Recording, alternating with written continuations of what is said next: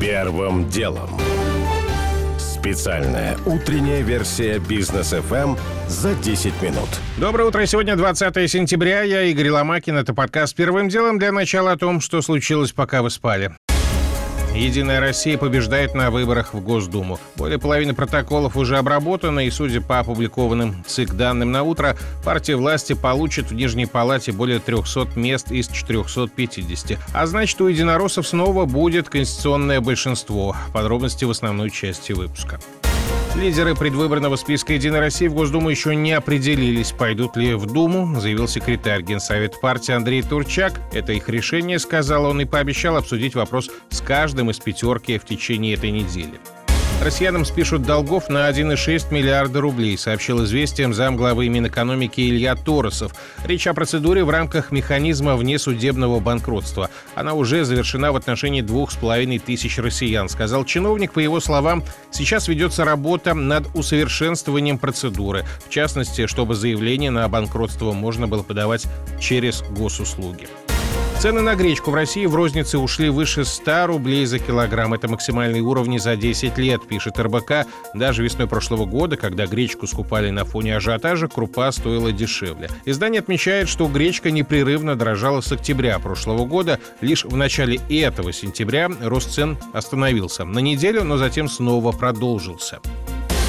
Портал Код Дурова узнал настоящую причину блокировки в Телеграм-бота «Умное голосование». Источники издания, близкие к компании Дурова, утверждают, что магазины приложений поставили Телеграм ультиматум и требовали соблюдать местные законы противном случае угрожая запретить загрузку обновлений мессенджера. Между тем, последний апдейт Telegram был критически важным, и, по словам источника, если бы программа не обновилась, уже через несколько дней пользователи могли бы столкнуться с массовыми сбоями в работе приложения. В итоге, несколько часов назад Telegram все-таки обновился. Первым делом. Основным темам продолжается подсчет голосов после трехдневного голосования в России. Данные еще много раз обновятся. В этом выпуске тут привожу информацию, доступную на раннее утро понедельника, но в целом уже понятно. После обработки более половины протоколов у «Единой России» по федеральному округу выходит 46 с лишним процентов, по одномандатным округам 194 места из 225. Таким образом, единороссы, по предварительным оценкам, получают в следующей Госдуме не менее 300 кресел, кресел, а значит конституционное большинство. В парламент, по данным ЦИК на утро, также попадают еще четыре партии, КПРФ более 21% по федеральному округу, ЛДПР около 8%, Справедливая Россия Патриоты за правду более 7,5%, а также Новые люди почти 6% по федеральному округу. Отдельно приведу данные по Москве, тут также обработано уже более половины протоколов. По данным общественного штаба по наблюдению за выборами в столице, Единая Россия 39 9,6%, КПРФ 20 с небольшим, Новые люди 7,3, ЛДПР 7,2. Справедливая Россия 7,2 также. В одномандатных округах их в столице 15, в 13 выигрывают кандидаты из списка Собянина, люди, которых поддержал перед выборами лично мэр Москвы. Это все подчеркиваю данные на утро, они еще не окончательные, но представление о ситуации дают. Первым делом.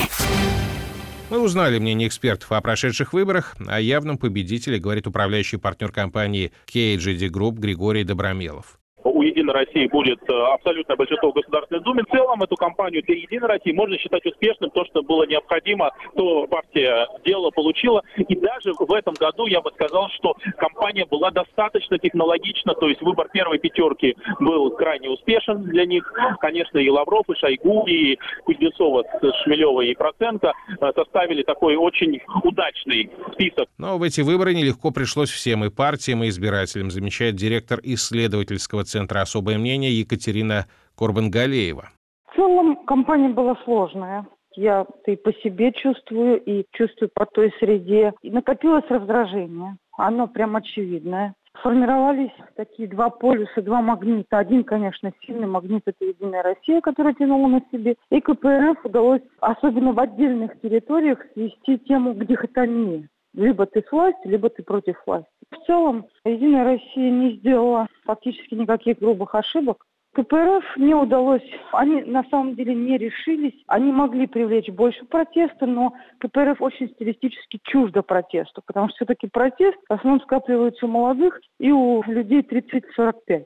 Но КПРФ для них и стилистически чуждо, и идейно чуждо. Поэтому этот протест фактически был расколот. Но в этих условиях, в общем, почти все результаты, тем не менее, ожидаемые. А вот на что обратил внимание эксперт Института гуманитарно-политических исследований Владимир Слатинов. Уже понятно, что коммунисты серьезно прибавляют и становятся второй политической силой. Если вы помните, в 2016 году они там с ЛДПР где-то шли ноздря в ноздрю. Ага. ЛДПР выступает намного хуже. И совершенно очевидно, что, ну не скажу, что это закат ЛДПР, но это очень серьезный сигнал относительно того, что партия теряет позиции. Для эсеров э, совершенно очевидно, что вот эта идея создать тройственный союз союз Миронова, Семигина и Прилепина, знаете, такая тройка жеребцов, которые бы там сметали КПРФ, но вот получился такой тени-толкай. О двух головах, одна социалист, другая социал-патриоты, бежали они в разные стороны, и, в общем, проблема КСР теперь в том, чтобы преодолеть 5% барьер и показать что-то в районе 5+. Ну и, наконец, самое главное, это все-таки, по всей видимости, прохождение партии Нечаева или новых людей, и это очень важный момент.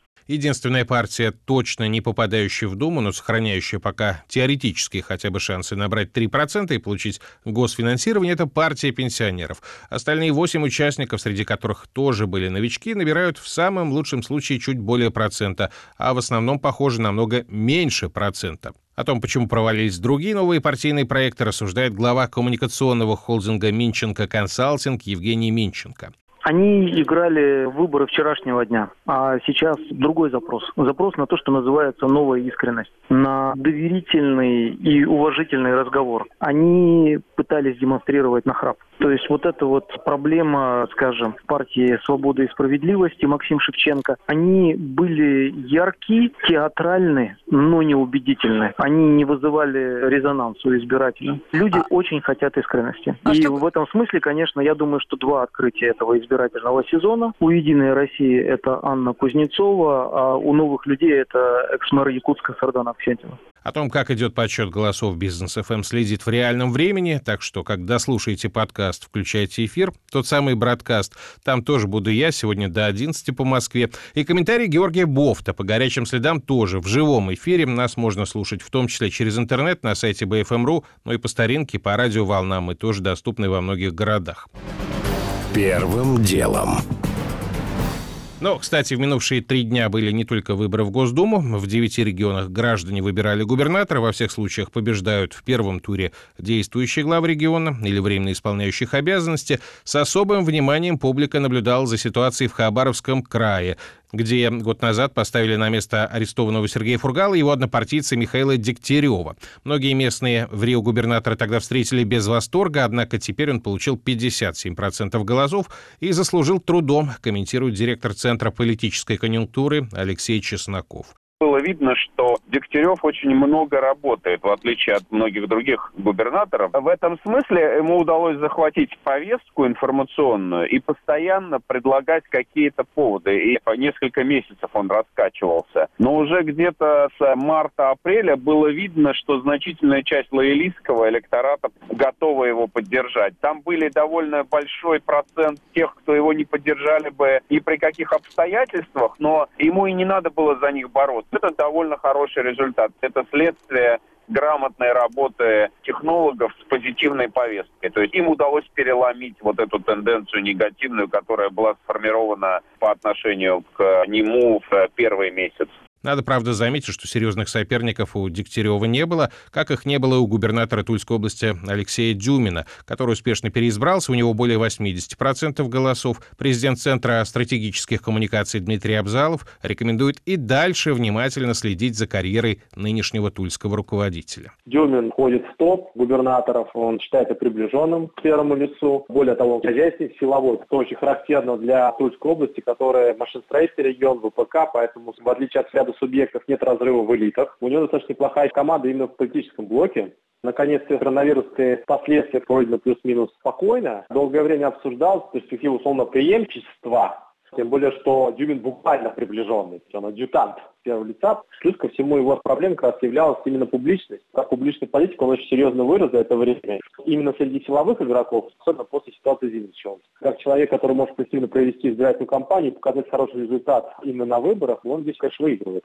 Обратим также внимание, что в Карачаево-Черкесии и Северной Осетии парламенты утвердили действующих руководителей. Глава Карачаево-Черкесии снова Рашид Темрезов, в Северной Осетии остался в Рио Сергей Меняйло. Кроме того, в 39 субъектах с пятницы по воскресенье проходили выборы в региональные парламенты, и везде больше других во всех набирает «Единая Россия».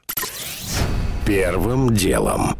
Как вы понимаете, из-за темы выборов уже не успеваю рассказать подробно о том, какие нарушения были зафиксированы на прошедших выборах по всей стране, и о том, как Элла Памфилова обнаружила в избиркомах Петербурга пятую колонну.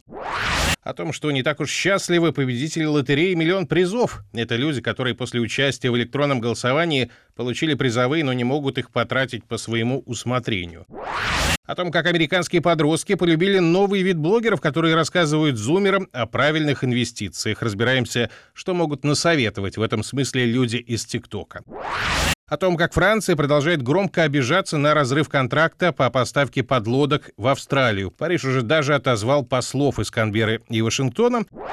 И о том, что сегодня в Москве футбольное дерби ЦСКА «Спартак». Как вышло, что оба клуба подошли к принципиальному матчу в самом плачевном состоянии. У меня пока все. Это был Игорь Ломакин и подкаст «Первым делом». Кому мало, переходите в «Браткаст».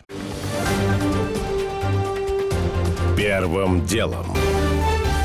Специальная утренняя версия бизнес FM за 10 минут.